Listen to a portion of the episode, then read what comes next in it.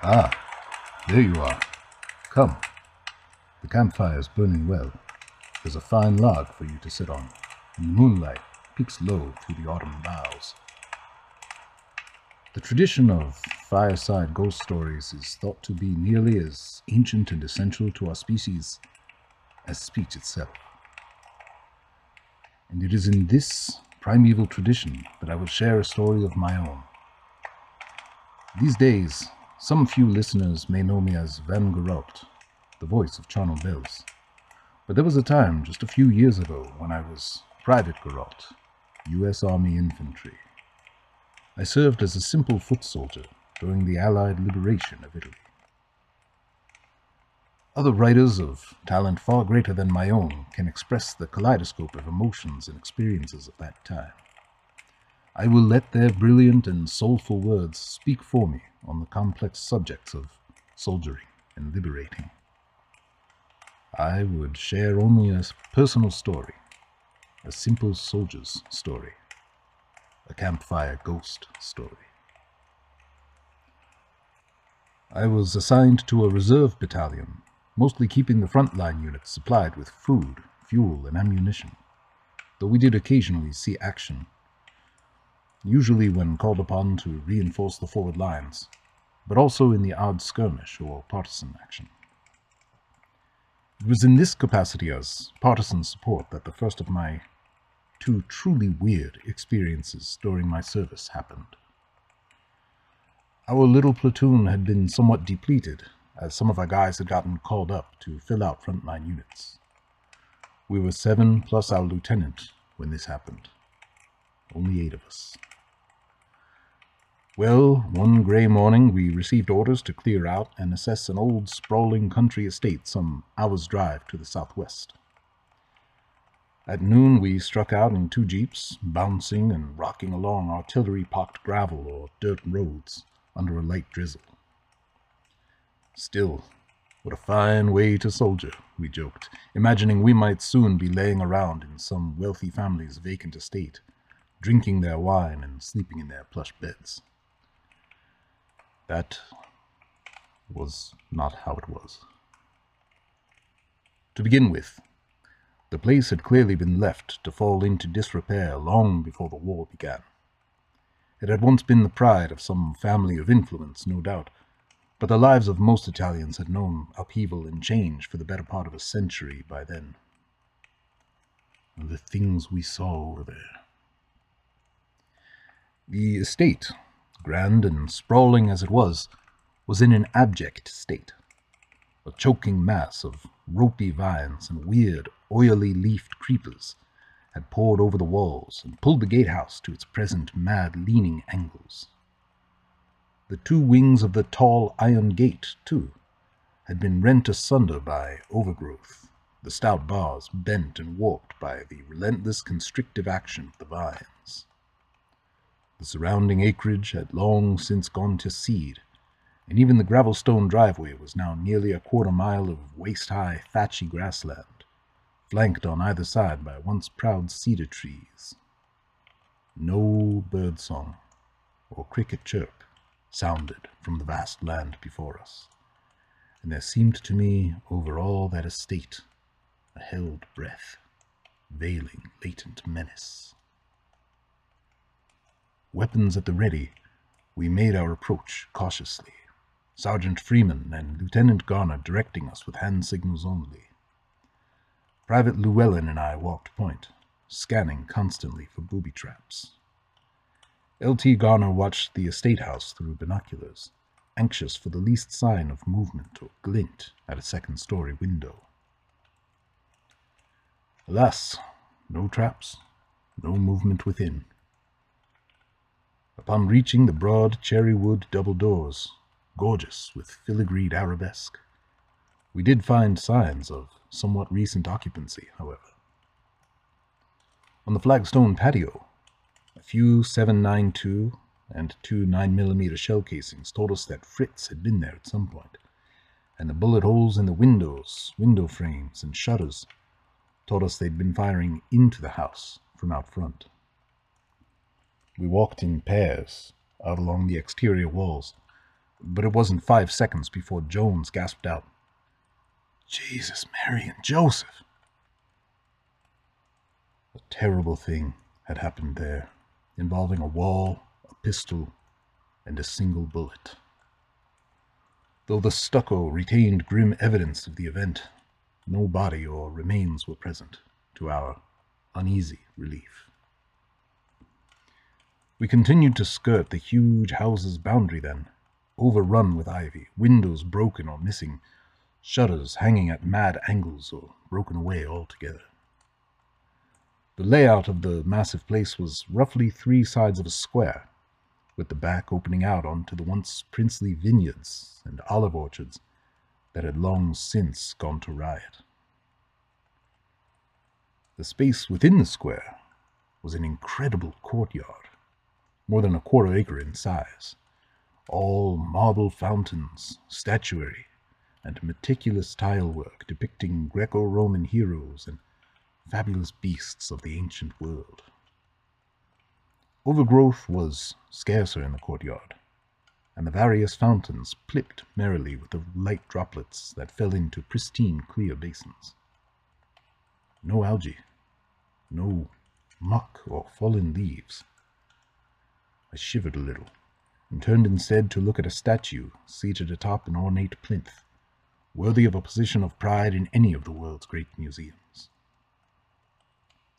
Two huge blocks of marble had been shaped by the hands of a true master of the craft, and joined together marvelously.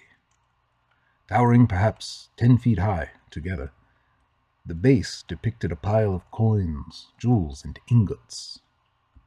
Closer inspection revealed the occasional skull peeking out through the mad tumble down of gold and gems.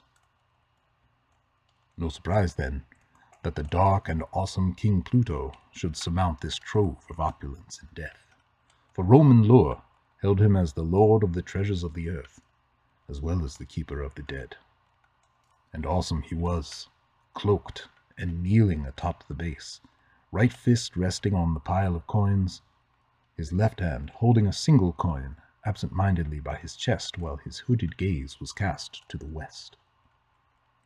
Land of the dying sun, I thought, and shook my head clear of the dark phrase.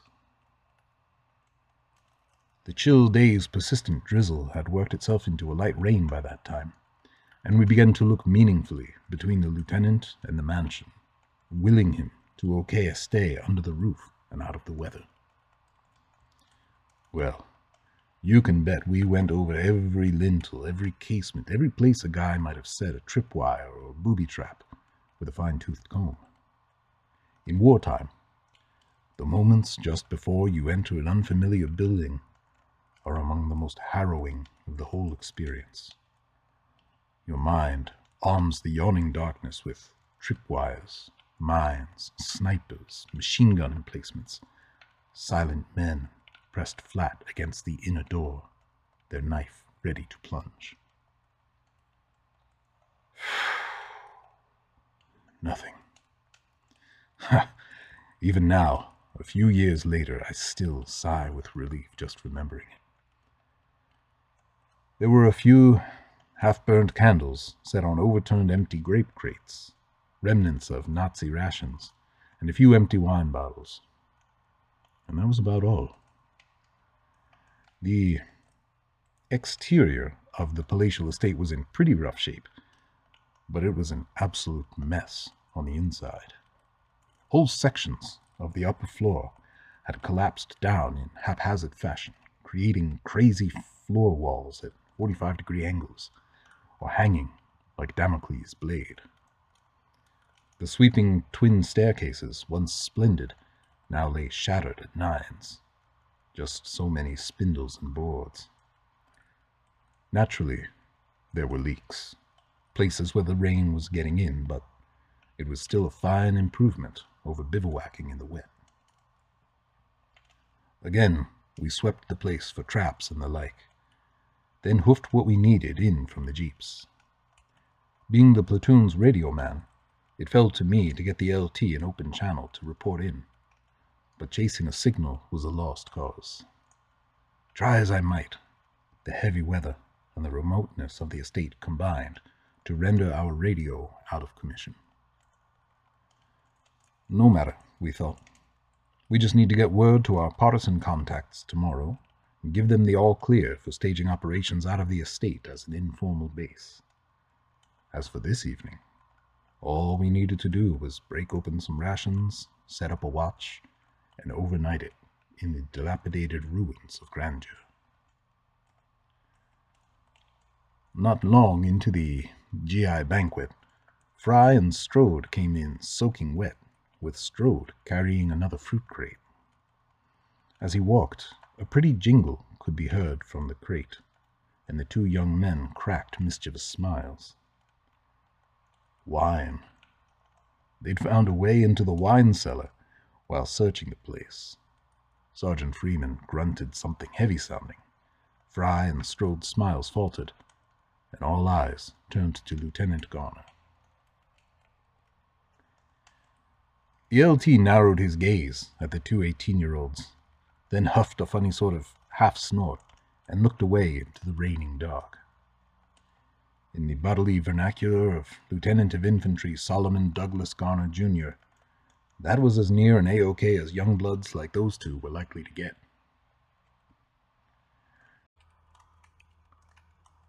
Bedrolls were laid out, a watch rotation was set, and two bottles of the estate's vintage were uncorked. A few guys were quietly playing cards. Well, between hands, Sergeant Freeman said, Maybe it's just the fact my tongue don't remember Dolan from dishwater, but this wine is a rocket, all right. The other fellows playing at cards with the sergeant agreed, Llewellyn offering a tin cup to the lieutenant. Garner tilted a slight nod to the grape crate beside him, and turned his attention back to the maps and code charts that he studied like tools of divination. I declined when Louis offered to pour some off for me. Some combination of unease in the place and mistrust of its bounty made me say no before I'd even formed the thought. Good, kind-hearted Private Isaac Llewellyn knew me well enough to read whatever was in my voice and take me at my word. The rest drank some.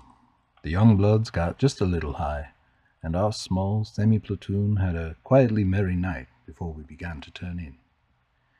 LT had me on first watch, and that suited me fine. As the men slid into sleep one by one, I looked out on the rain-dark courtyard and thought about home.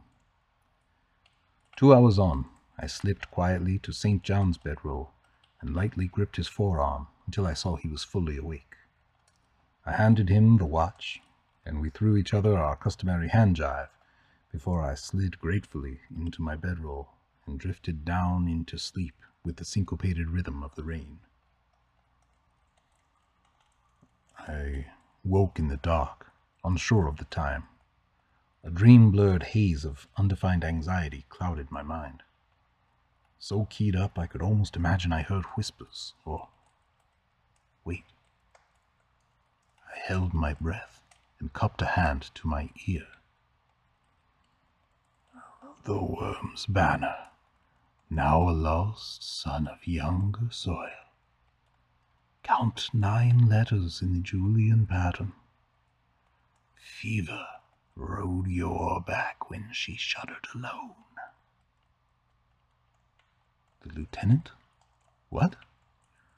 The rain had throttled back to a drizzle again, and I saw that Garner was standing just out on the courtyard's marble, leaning in close to. Who was that on watch? Jones? No, Llewellyn. And he was nodding along patiently with whatever bizarre. what, code phrases? Whatever it was the LT was whispering. Waves of lead under dead breath cloud. The under king so loves the second child. Hearken to the water in your walls. As he went on, Llewellyn gave a low, mm, and I dimly saw that his eyes were shut. Asleep then, on his feet, with the lieutenant, what, spell casting? My breath hitched in my throat as I struggled to understand what I was witnessing. In confusion and, yes, fear, I reached slowly and silently for my sidearm. No sooner had I gripped it than I heard Lieutenant Garner's mad whisper right beside my ear. Orphan of the lake. No, no, I stammered. Idri, do you have your mother's eyes? His mother's eyes, his blood all dies, alone he's lured by the other's lies. The lieutenant was still standing out in the courtyard with Llewellyn, perhaps five yards from me, yet his weird voice was at my ear. He turned his head just enough to fix his right eye on me sidewise, and I saw a venomous sheen in his gaze.